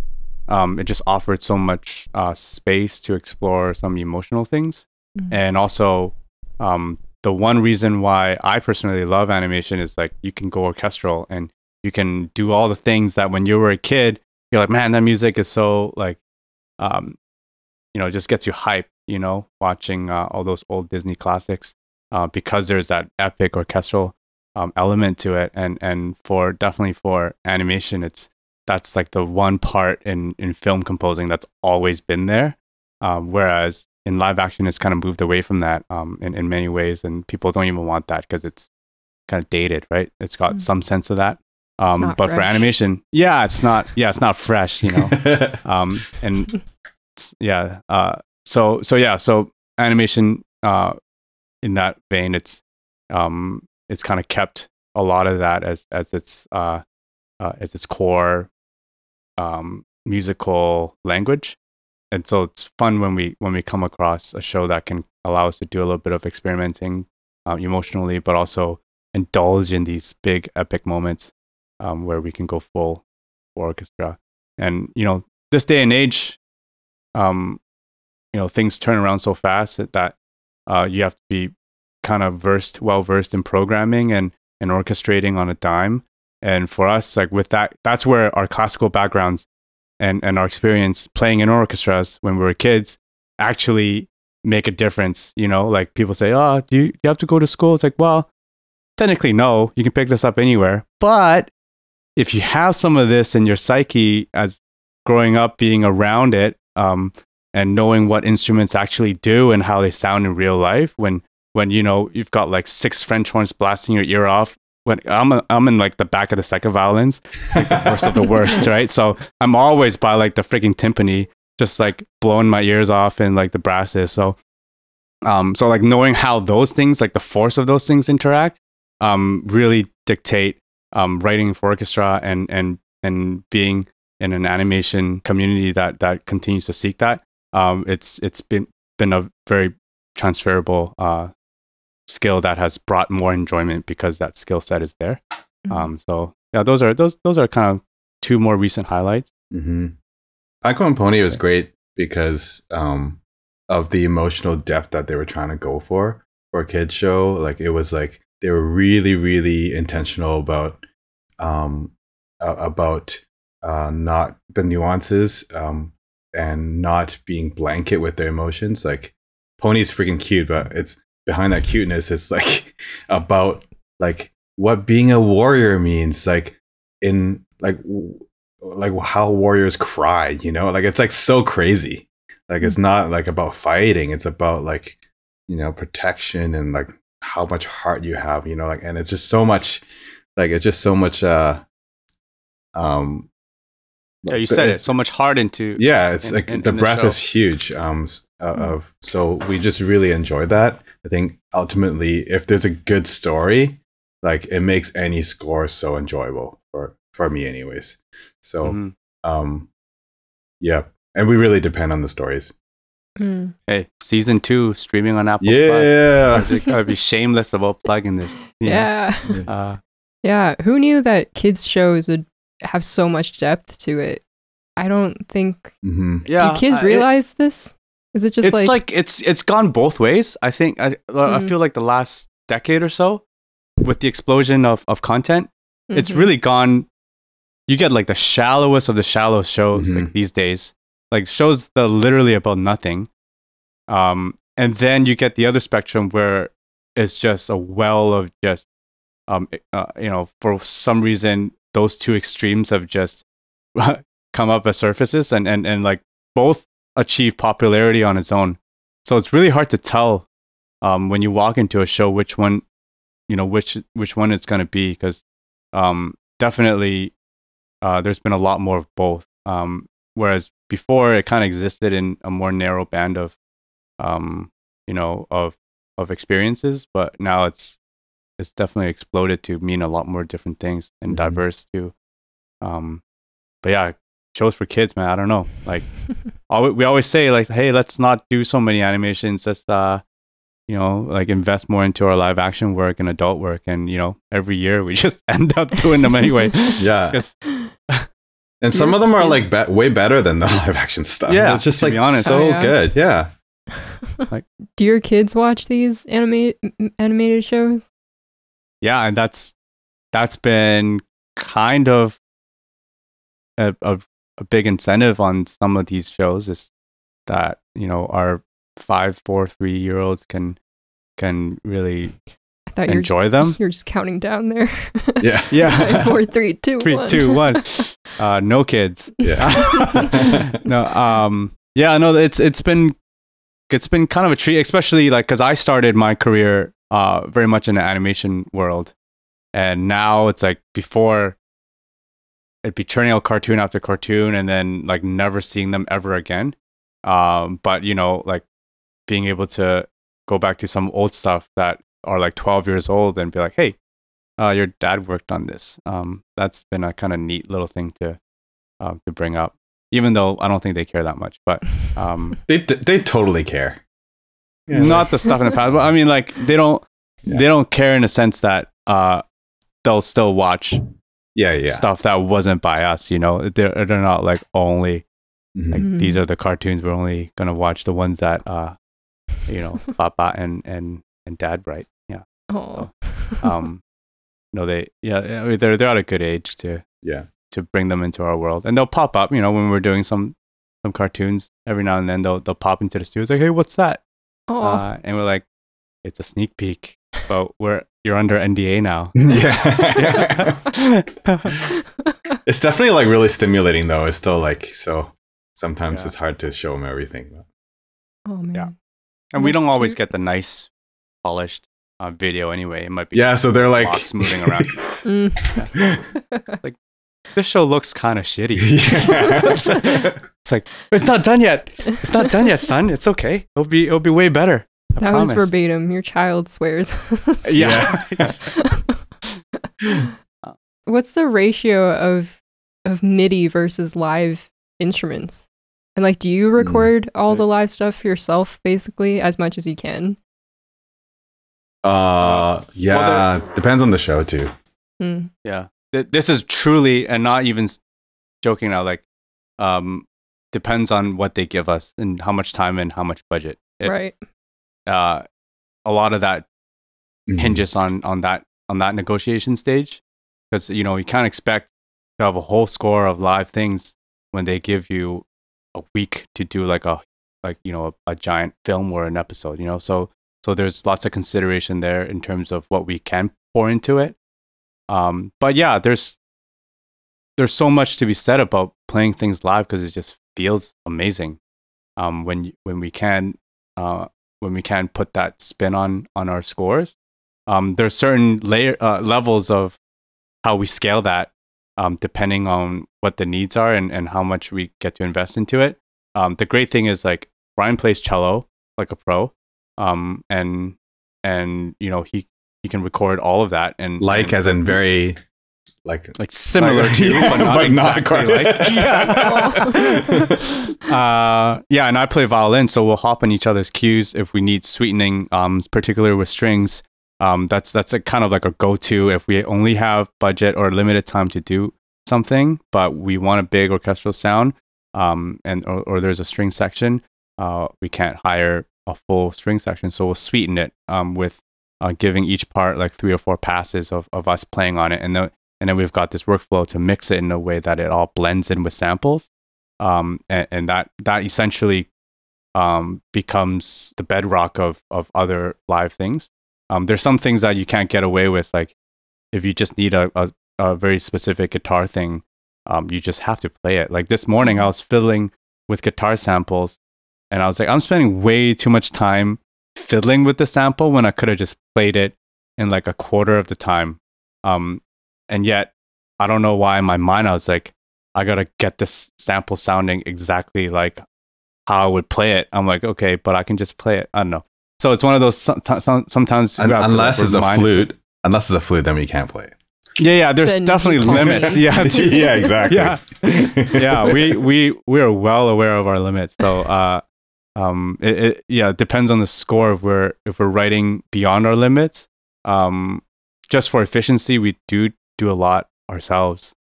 Um, just to cover, you know, just to cover the basics. It's a it um, really is about time though. Like say if the you know you're on your third pass and then it has still hasn't been improved yet you like don't really want to record live you know because mm-hmm. and then you have like you know two days before the mix you're like oh my god i'm gonna like just go crazy with cello for one day and like just try to yeah. play you know it's like that a lot of times. Yeah or or you'll pick a cue that's like the flagship cue of the episode and and really uh pour some love into it but not cover the rest of the score with it because they're throwaway moments anyway. Um so i think there's some discernment even within uh, live and MIDI uh, that that highlight certain areas and and you know and and just let go of the other areas uh, that just aren't worth it or um, frankly yeah we run we've run out of steam or time with so yeah we, we try to make that discernment um, throughout the process so we know where we're landing sometimes it's like if you layer a little bit of live maybe you'll get the approval because yep. it just speaks a little bit better to to the creatives like you don't want to get caught be like, huh, how come this uh, guitar sounds so synthetic? it's like, well, um, I could, yeah, if you just give it a little bit of effort up front, it could have saved you a lot of work, um, you know, on the back end of having to rehash some musical things because you were just lacking one one element that you could have, um, you know, uh, you could have calibrated differently in your mind. So, um, I think that that's something that we're working on to make sure we we nail, you know, the discernment of when to do it and how. Yeah. Cool. Cool. Um yeah. what advice would you give to someone who's wanting to get into composing for film and television or even already in the early stages of a career in those fields? And this is again a question from Chris. Great. Chris, just do it. I don't know, but this is a, such a tough question and there's so much hesitation around answering it for um for good reason. Well, being that there is really no great advice on, on what path to take. Um, you know, and we'll like we'll pre-lap it with that, you know, disclaimer and then go ahead and friggin' answer it anyway. So I don't know saying any of this means anything. but it's like it's one of those things where you can't really give solid advice unless you have a conversation with somebody mm-hmm. because it's so specific to where they are at life, what their skill sets are, and mm-hmm. and and what what sort of um, intentions they have even within this field. It's such a wide range of people that work here and that do different stuff that it's almost impossible to just blanket it with um, with any any sort of advice. Um, although having said that, I think here's the answer. I've well, I, I think I, I've I've I think I've um, gained a lot from just blanket advice uh, and just things that have resonated with me that are very simple. I think maybe the best things are simple to um, repeat messages, um, as cliche as they might be. Uh, do you have any that that um, Brian that that you can think of that um, like resonating with you? Yeah, a lot of them came from you. Level. A lot of them came from you actually. One of the ones that came from you that I I I told somebody else recently is And then did you say it was from you though? No. I Say, no. hey, Should have just. It's just it's. It, I heard it once from myself. Yeah. um. Okay. So the, I think it was like make music that is simple, but make the music simple, but the execution, um, complex. Oh, yeah. I think yeah, I think that's a really good one for for me anyways because damn i was spitting facts fresh uh, because simple simple message like that actually because of what you just said like came to came to my mind. Because uh, simple things everyone understands. And in film music if the music that you make is somehow simple even though it can be really complex but the main music is simple then maybe more people will get it. Uh, and i think that helped me because I used I, I still have the tendency to write really try to overwrite uh, and write really complex things that's like just to try to make myself look cooler than I actually am. But it it doesn't work. Hmm. You know, so that's one thing. Um, that came from obviously came from myself. Yeah. well, yeah. Also, like it's. I think I've been really been a fan of trying my best to just distill things down. The the further I go in this career, it's just so complicated and so full of um uh, of noise and and rightfully so. There's a lot of things that require attention and um you know even getting started. It's like how do you get started? There's like a billion things to that you could do. You could cold call, you could email, um, cold email. You could just nonstop write music. You could do it on social media. You could Twitch stream it. Um, you know, there's a million ways of doing it. How do you know, um, you know, which way is the right way to go, and how do you know you're not wasting your time? You know, fumbling through different pathways. And you know, we have people that come here from sound recording um, careers. We have people that are like me, just uh, from academia as a like as um like straight up composer that just studied it. We have people that come from you know indie bands, uh, people that arrive here from so many different walks of life that um, at some point they've made it a point um, to to arrive here and and and in in whatever sort of luck uh, versus um, effort and work ethic um, combination, it's worked for them. So I think it's been helpful for me to kind of think of things in terms of what's the simplest way of um, of reminding myself of certain things, um, which is not advice at all. It's just kind of a mode of operation for me now. Uh, if if things are becoming too complex, I just try. Okay, well, too much noise. I'll just try to keep it simple. And what is that for me? So sometimes it's just keep your head down and work hard. For this first decade on my life, I feel, or, or my career, I feel like that's been um, my mantra, and it worked for me. It might not work for other people, but the message that I was giving myself was like, just keep my head down and work. I'll get there eventually. Um, and you know, in, in many ways, I, I still carry some of that, but then it's shift. Like like midway through, I'm like, ah, you can keep your head down and work, but nobody's gonna notice you. So keep your head down and work, but um, try your best to go out, step outside of comfort zone, and and and and you know, be be a little more confident in in in yourself and your music, and you know, and and stand behind that, knowing that you can make great music. And so it shifts along the way. So depending on um, you know, the path that I was taking, it, it, those like little simple messages really shifted. Um, so yeah, I mean, I don't know, it's it's terrible advice because it's not advice at all, but I think it helps a person to be able to hone in on that skill of um, of of distillation of of arriving at uh, truths that might work for you and and things that are going to resonate on a on a very deep um, human level, like spiritual level or or any sort of level because Mhm. from there you can have some power to to motivate you to work hard or make great music or pursue the things that um are maybe a little out of grasp but there are avenues to find find those ways so yeah can't, can't be can't be burdened with just giving a prescription of what what path to take it's Yeah. too too many of them Yeah.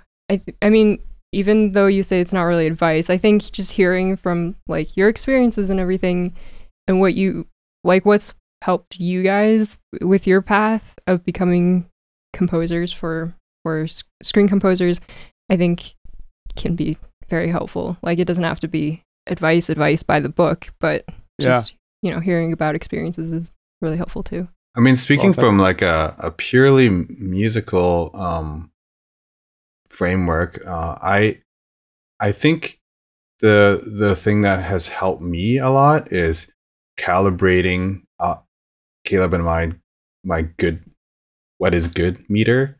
Um, like because I think um, that's so different for a lot of people. Um, and a part of our job is to be able to articulate that not just musically, like make it with ourselves, but um, with our own hands, but also verbally, how to articulate the things. So, like, listen to something that you like, and it's like, what makes this actually really good, and how do I, and, and maybe that's distillation again in a different yeah that's light just, yeah, Yeah. that's very much like, very like, similar. how do you how, how do you how do we we how can i break it down in meaningful chunks for myself so i can recreate that hi-hat sound or like i can recreate you know this groove in like a makeshift way. And I think a lot of our copying over the years of what we think is good has led to some sort of like, you know, seven out of 10 version of that, that over time it gets bumped up, you know. Uh, but in, initially have to seek that out and really like love it. Like I remember Caleb and I sitting back in the days of uh, Napster and like whatever. What was that? What's the other one? Kazaa. Uh, LimeWire. Kazaa. Kazaa. Yeah. I remember having these like crazy sessions where we just listened to like, and these are really cheesy tracks. Um, like down to the I don't know, like down to the bone or whatever. I can't remember Maxwell, Basement Jaxx, like all those like remix. Cause we never heard of this stuff before, but we listened to it and we are like, this is the sh-. like, and we are like grooving out so hard, you know, and like just being in love with that and and and and remembering that spark of where that comes from, and then trying to distill it in a maker's way, like mm. you know, and and putting it putting it into your fingers. I think it's you know breaking down the process and knowing calibrating that meter is like important for me. And then the last step is to just sell out. yes. Just do what rom coms. yeah, just do what they say. Don't ask questions. Oh, you know, it's, and on it's that tough, note, man. It's like, yeah. Oh my god, yeah. On that. sure, yeah. just ruined it. Just ruined two hours of great conversation. yeah. Sell it out. Nah, um, that was really good. That's some really solid advice.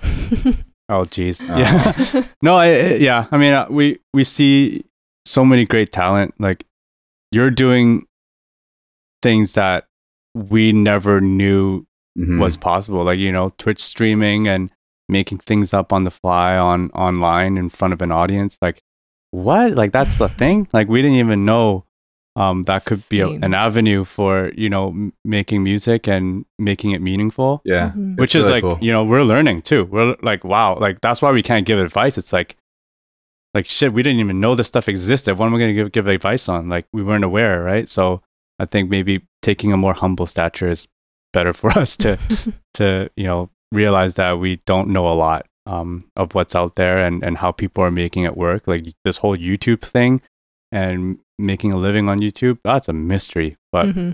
they're doing it. It's a I don't know how. yeah. So it's amazing. So yeah, just you do you, and we'll just keep doing it our way because that's. I want to interview you now. Is that okay? Um, yeah, that's yeah, right. Okay. Yeah, we flip it around. I feel the you know reverse. Yeah, yeah. It it's it's pretty. Yeah, I mean, I fell into the Twitch thing without realizing right. that you know people do that you know, like I followed, you know, as I mentioned earlier, Kate McGill came on the podcast and she is very much why I started on Twitch. Like I watched her stream singing and then I actually got introduced to John Ong. He's also a film composer.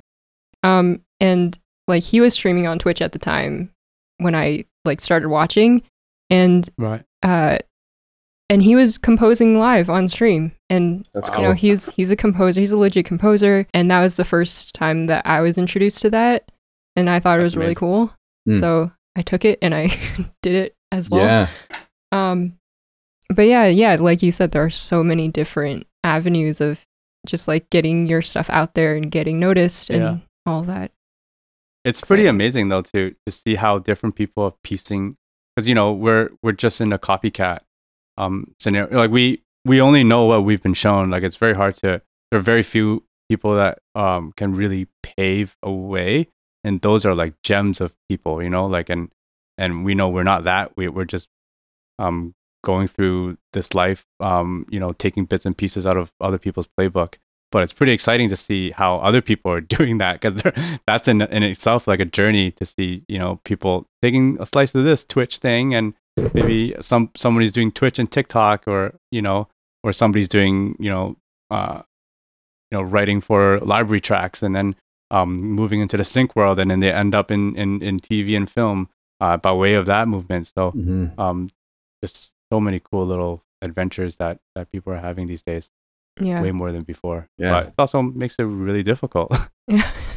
Yeah, it's just yeah, what a confusing mess. I think it's easy to look at what other people are doing and yeah. want that instead of whatever you've got going on already. Like it's easy yeah, yeah, to totally. discount what you're doing. Mm-hmm. You know. Yeah. It's also no shame though. Like, you know, we definitely have, um, you know, as much as we can say we earned our careers, like we know that uh, there's a there's a good slice of circumstantial situations and and just other factors that are beyond just our work ethic uh, that have brought us where we are. So it's a good. There's no shame in admitting that. Um, at the same time, there's there's you can hold that shame and pride at the same time, you know, because we did work hard. You know, at the end yeah. of the day, it's like you it's hard as you work. You can only open so many doors. Some doors are just going to be open. Some doors are going to be closed. Uh, mm. And you know, yeah, awesome. Well, thank you guys so much for coming on the podcast. oh, sharing your insights. Yeah. yeah. Um, where can people find you? Find your work, find you. Uh, well, we have a website um that we seldomly upkeep because I don't know. I don't think people go there. um, so it's www.chansounds.com. Uh, we just so needed original. something. Yeah. So Chan, that's who we are. Sounds, that's what we make. Chansounds.com. Nice. Um, alternatively, we're just um, intermittently on on Instagram. Brian Chan Music and Caleb Chan Music. So Again, original. You can't mess this up. yeah, So yeah, that's that's us. Um, yeah, be nice to you know we're trying to uh we're trying to acclimate to uh the social temperature of maybe we'll uh, go on Twitch making music on that. Yeah. So yeah, hit yeah. us up yeah. anywhere. Start live composing. How do you do that? Uh, cool. you first you play something and then you start feeling really self-conscious. Yes. and then you stop doing live compositions for a year. oh my gosh. Um, no, Have yeah. You, are you doing that? Like um, composing live? That's so cool. I did it a lot in 2020. Like I, I yeah. they're all super short, like a minute to two minutes long.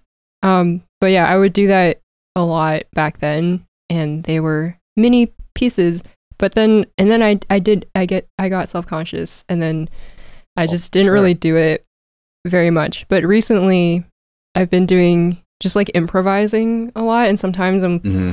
I'm just like chatting with the chat and I'm playing a little guitar thing. I'm like, oh wait, hold on, this is really cool. I really like this.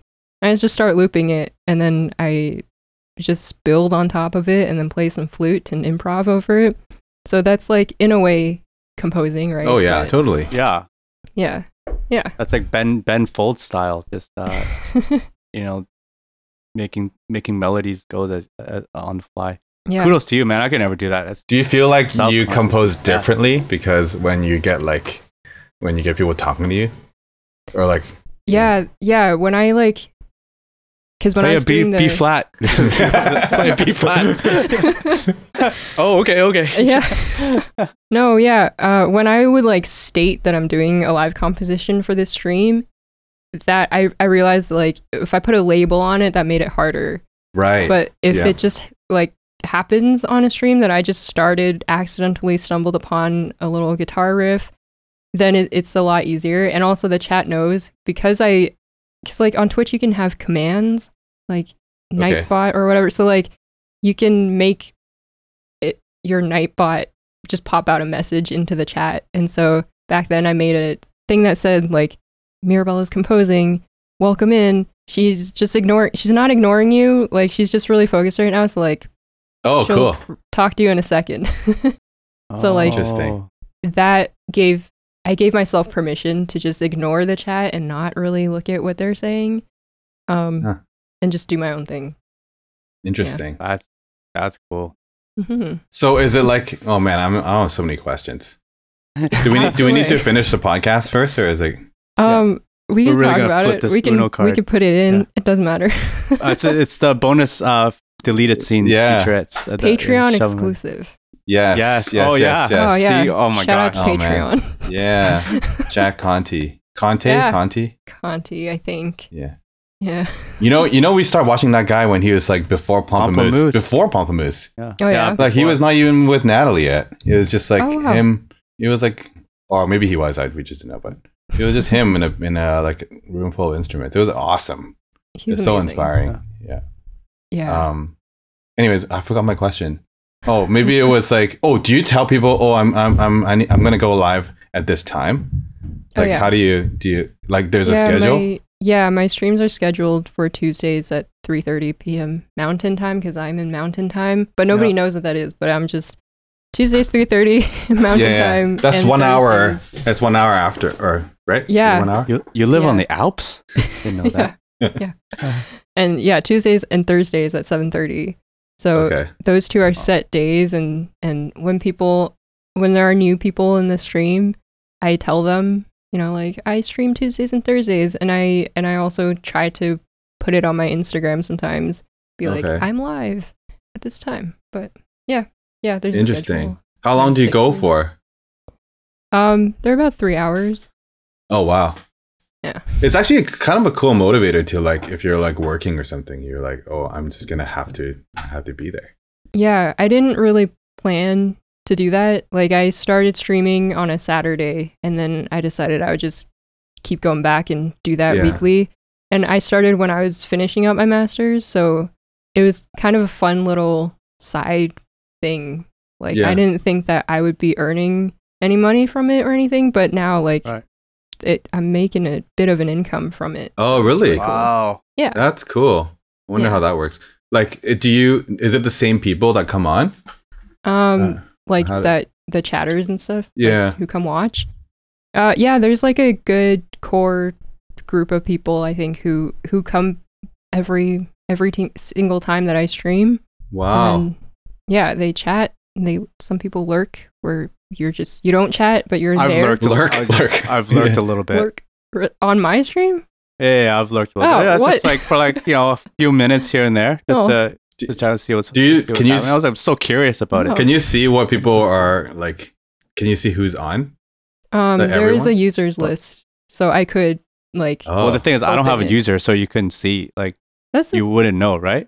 well yeah actually that's How do you- how do you No, go 'cause on? I don't have. That's a good I don't have a Twitch, but uh, if you're live, I can see it, but I don't have Yeah. a user, so I just click on it and I just. so see also it. you can't chat right I know I can't chat, so that's why I'm like fully lurking. like real in the lurk, shadows. real lurk. Yeah, yeah, huh. lurkers. Shout out lurkers. Oh. Shout out to all the Oh. lurkers out there. Wow.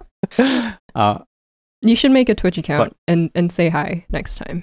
I can't risk that. There's, there's too much of my time gone too. Because Literally I'd be, just you know like what I'd be doing? I'd be watching fine. your stream. I'd be Mhm. watching your stream, and then I'd jump onto a StarCraft cast, and then there goes my night. you know, true. there'd be like 100% of my time is What's done. what's that guy that used to do it? Snar- uh, Snark Husky, Husky StarCraft, Husky HD Starcraft. StarCraft. Shout out those guys. Like, you know, like, um, I don't know Oh if they're my still gosh. doing it, but yeah, they're pretty StarCraft 2 OG announcers, sportscasters. Yeah, Oh, all about the cool. APMs. A- Yeah. actions per minute.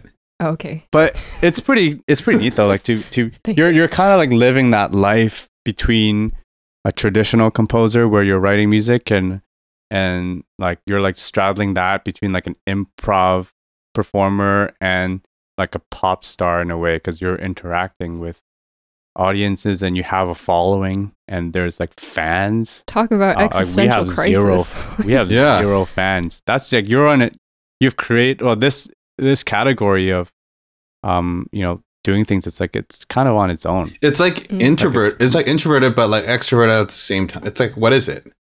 yeah. It's like you're on your own. we don't have to we don't have to classify it it is it is what it is Mm, mm. Yeah. like that. like you're on your own, but people It's are watching you. exactly. It's Yeah. the weirdest thing. wow yeah. I can't like like I've done performances in real life, of course, but like it's just it's so every so often during a stream I'm like, wow, I wish I could see all of your faces and just like be able to comprehend what this would be like in a real life scenario. Cuz like essentially I'm just sitting in my studio. I'm by myself. Nobody else is in this room. So I'm just really really just talking to myself at this There's point. like a thousand people watching you though. Yeah. and the What feedback heck? is it's it's asymmetrical feedback Yeah. Yeah. in that you're getting a, like a million comments pop out in like a text form yeah. but you're verbalizing your I am. your, your responses I'm also uh, verbalizing the messages too because some that's people right you'll are read yeah just lurking or whatever who you know you got to give people their context. So You're, you're not typing back, or you're just like talking back. I am just yeah I You- talk back. Do you do you think if we made one, people will watch? I'll Or is watch. it- no we gotta hop on your stream no we can't do this on our own bri like we're nobodies. We That's got true. zero fan base. But We that's that's that's the interesting part. I think we we would have to compose without the showing the picture because we can't show it. It would just be like no context for people. I think Right, that's still cool like- though. Like It would some just people are just there to see the process or listen. You know. it would be Yeah. so boring though. Well, I don't know. Yeah, maybe- I don't, maybe- This morning, I had somebody come by, and all they did was just sit behind me and watch me work for three hours, and like, and I was like, okay, well, you want to come back? And he's like, yep. I'm like, okay. Uh, I just never thought it'd be that Yeah. interesting because it's so, and uh, like when we work, it's like we do it our way, and Mhm. then we just put our blinders on, and we just go for it, right? But Yeah. um, but it's yeah, very interesting to. But you know, we understand it too because I I would want to sit behind somebody else Yeah, and and watch them go at it uh and and just glean from you know and be a fly in the wall situation Mhm. Uh we've definitely done that on on, on other scenarios Mhm. um but yeah but but never in a situation where you're interfacing with hundreds of other people that are also potentially talking back in a True. different format you know that's that's like a Mhm. that's pretty unknown but awesome at the same time so Yeah. yeah i'll be i'll be lurking be lurking every once in a while I'll just randomly say hi, Caleb, just in case you're there lurking. yeah yeah yeah Okay. on that I don't even know. Right, we feel like this is like a 30, 30 minute goodbye. Yeah. Because it's like the, the end of um, uh, Lord of the Rings. like, It was like a Uh. goodbye, and then we're leaving in the same direction. yeah, Yeah, yeah, yeah. It's exactly. true. Are you going to your car over there? It's like yeah, yeah. yeah. Anyway, thanks. Well, really, uh, truly, thanks for having us on. And Yeah. uh, appreciate the things that you're doing to make this podcast happen. Yeah. Thank you guys Um, so much for coming on. And since meeting you guys at VIFF and and you know, I got so inspired by your panels and the talks that you guys gave. So so thanks. And and yeah. thank you. Thank you. Bye. Ciao to all the listeners.